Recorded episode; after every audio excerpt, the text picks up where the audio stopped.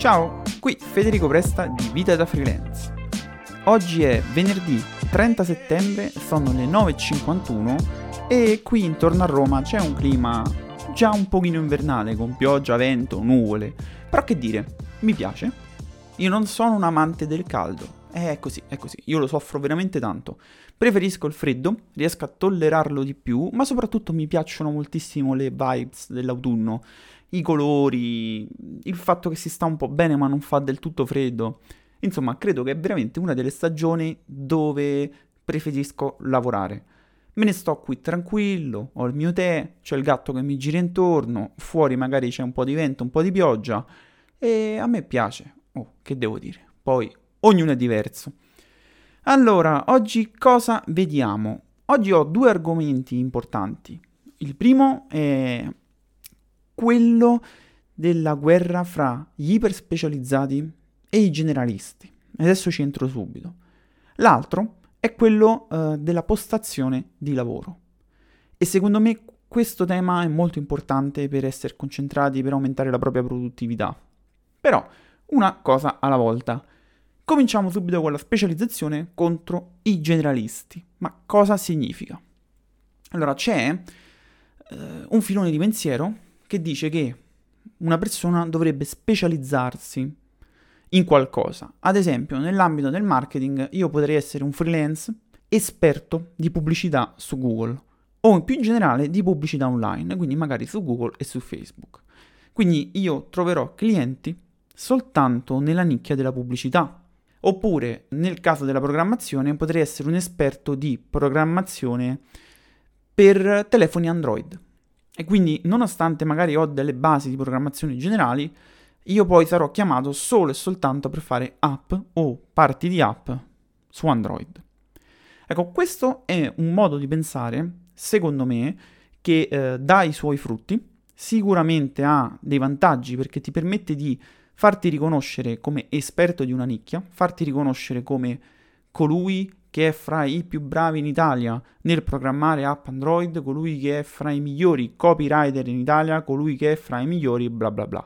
E sicuramente se il tuo percorso è quello di diventare un freelance ultra specifico, è un percorso giusto. In questo caso potrai aumentare le tue tariffe perché non sarai un marketer in generale, ma sarai il più bravo marketer della pubblicità su Facebook. E quindi in quel caso puoi anche poi eh, fare dei post, creare il tuo personal brand, insomma far girare tutto intorno a quello. Ed è sicuramente una strategia che premia. Poi c'è un pensiero contrapposto, o non del tutto contrapposto, ma comunque diverso, che ci parla di una figura che è multidisciplinare e multipotenziale.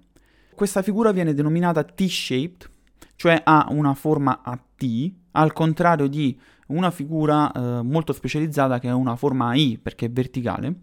Cosa significa forma a T? Che noi abbiamo una skill principale, una conoscenza principale, che in questo caso può essere, nel mio caso per esempio, web marketing, però poi abbiamo un ventaglio di conoscenze orizzontali, quindi non verticali, orizzontali, che è la parte alta della T, che spaziano magari in altri ambienti, come potrebbero essere la parte economica, come potrebbe essere la programmazione, come potrebbe essere la gestione, il project management, eh, gestire un team.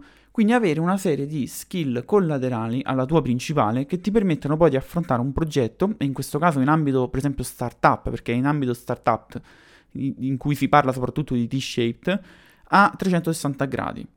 Questo ovviamente è un pensiero che arriva dal growth hacking, che sono tutta una serie di tecniche, eh, per spingere un'azienda in fase di startup e farla crescere molto velocemente, magari anche con tecniche non convenzionali.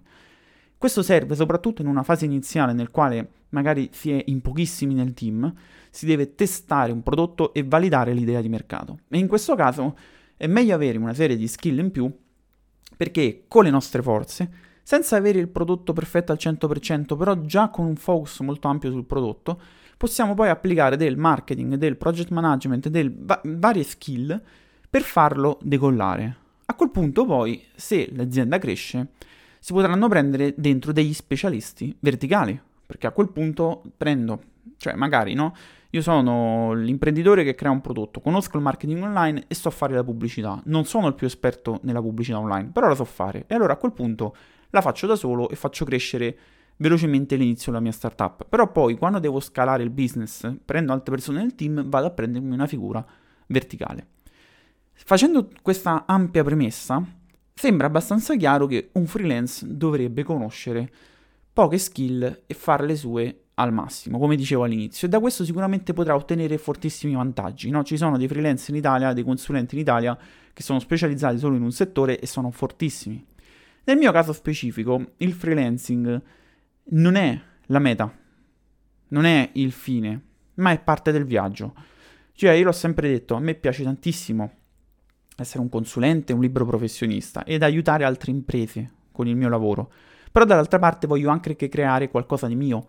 Non mi sento di essere statico, mi stufo a parlare sempre della stessa cosa e quindi anche nella mia attività di freelancing, quando io offro consulenze di marketing, non le offro solo di una cosa. Mi occupo della SEO, mi occupo di Facebook Ads, mi occupo della strategia e eh, sebbene a livello di risultati qualcuno che fa soltanto la SEO e dedica soltanto il suo tempo alla SEO per dire che è eh, l'ottimizzazione di un sito web per comparire nei motori di ricerca su Google, probabilmente può avere dei risultati un po' più alti rispetto a, a quelli che posso fornire io.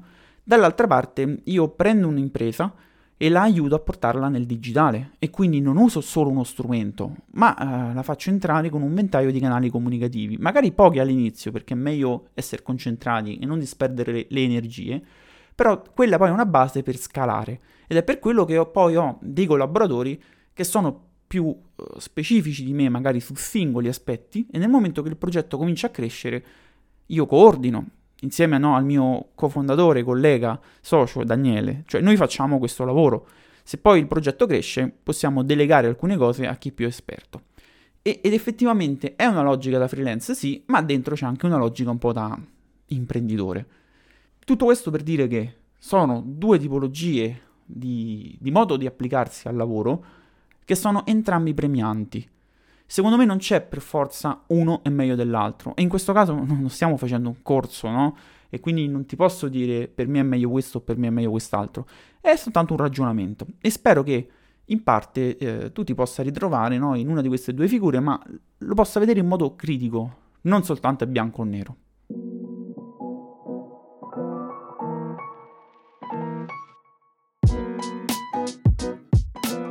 E qui arriviamo al secondo discorso.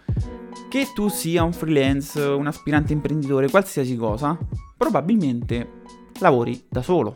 O comunque se lavori in un team, lavori da remoto, lavori a casa tua, lavori in uno studio, al massimo in un coworking. Ecco, secondo me, per mantenere un comfort ottimale durante il lavoro, per essere concentrati, per non perderci in distrazioni, è molto molto importante avere una propria postazione. Io il salto di qualità l'ho fatto mm, una volta abitavo con i miei, non avevo la mia camera e quindi io lavoravo in salone con il portatile. Oggi, che sto vivendo da solo, ho una piccola stanzetta, uno studio molto piccolo, dove però ho la mia scrivania, il mio computer, il mio monitor grosso, eh, un 32 pollici wide, quindi ultra wide, quindi che significa che è orizzontale, io posso mettere delle finestre affiancate, ho eh, i miei libri dietro, ho tutto il mio covo dove riesco a chiudermi, a concentrarmi e a lavorare molto bene. E questo secondo me, cioè l'ambiente di lavoro pulito, avere un ambiente di lavoro tuo dove eh, riesci a stare bene, puoi avere la tua privacy, puoi, come diciamo a Roma, chiuderti è fondamentale e ti aiuta molto, secondo me, a rendere nel lavoro.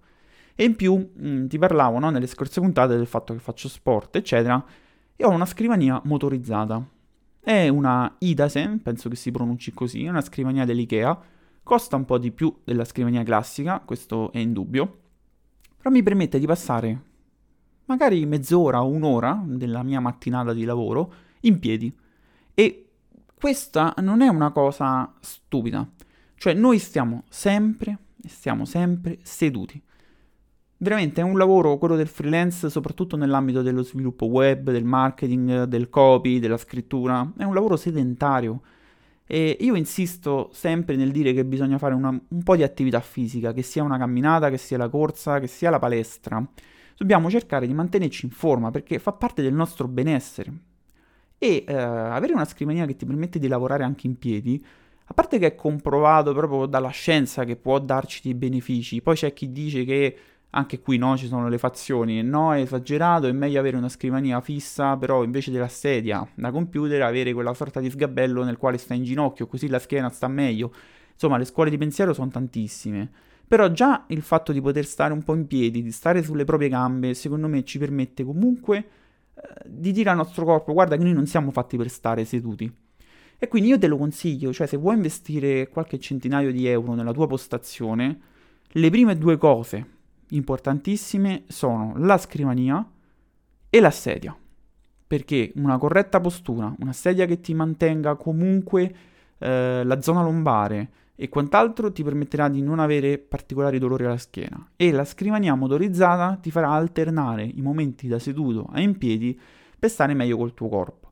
Poi la, la cosa immediatamente successiva è il monitor perché lavorare con un portatile, per quanto possa essere un 16 pollici con un monitor più grosso, eccetera, è scomodo sia dal punto di vista della produttività, perché comunque non possiamo affiancare più finestre, eccetera, però quello dipende anche poi dall'abitudine personale, ma soprattutto è sempre scomodo per quanto riguarda il collo, la parte alta della schiena, perché noi ci troviamo sempre un po' ingobbiti in avanti per guardare questo monitor. Quindi come minimo o lo rialziamo con uno stand per portatili, però poi dobbiamo avere una tastiera esterna perché la dobbiamo avere più bassa. Oppure prendiamo un monitor e un monitor lo possiamo posizionare un po' più in alto in modo che la nostra testa guardi per dritto al monitor e non dobbiamo piegarci. Ebbene, allora da qui arrivo al libro che ho letto nelle scorse settimane. Eh, è un argomento molto legato al fatto della standing desk, perché il libro si chiama Correre naturale di Daniele Vecchioni e, ed è un libro al quale mi sono voluto approcciare proprio lo scorso mese quando ho cominciato a correre, perché ho trovato i video di Daniele uh, su YouTube, mi sono piaciuti, è una filosofia la sua che approvo, mi piace, e quindi l'ho letto. E se devo dire, allora, non è un libro ultra tecnico sulla corsa, ci sono tantissimi altri libri con tabelle per cominciare e quant'altro. Lui invece parla nella parte iniziale del perché il nostro corpo è fatto per muoversi, per correre, per camminare, perché è una forma di locomozione, no? E, e, ci spiega che effettivamente dobbiamo recuperare il tempo perduto sulle nostre gambe. E qui torno indietro, cioè io la standing desk l'ho comprata un anno fa perché credevo già in questa cosa non la applicavo nella corsa, però credevo che dobbiamo stare un pochino in piedi, che dobbiamo abituare le nostre gambe a sopportare il nostro peso, non possiamo stare sempre seduti. Ecco, questo è un concetto che lui riprende, perché poi è stato in contatto con delle popolazioni indigene, africane, mm, adesso non ricordo di quale paese specifico, dove praticamente eh, loro stanno sempre in piedi e camminano tantissimo perché per le loro attività giornaliere devono fare svariati chilometri. Se vuoi fare quello scalino in più, la corsa è una delle attività più semplici, più economiche al quale ci possiamo approcciare, ma i nostri corpi non sono preparati. E quindi dà una serie di piccoli esercizi da fare per poter risvegliare un pochettino no, i nostri muscoli, quindi le gambe, i piedi, eh, la schiena. E poi dà dei consigli su degli allenamenti di corsa, ma non sono tabelle per preparare maratone o quant'altro. Quindi se vuoi approcciarti a questo sport oppure più semplicemente hai un po' di curiosità, io te lo consiglio, Correre naturale di Daniele Vecchioni.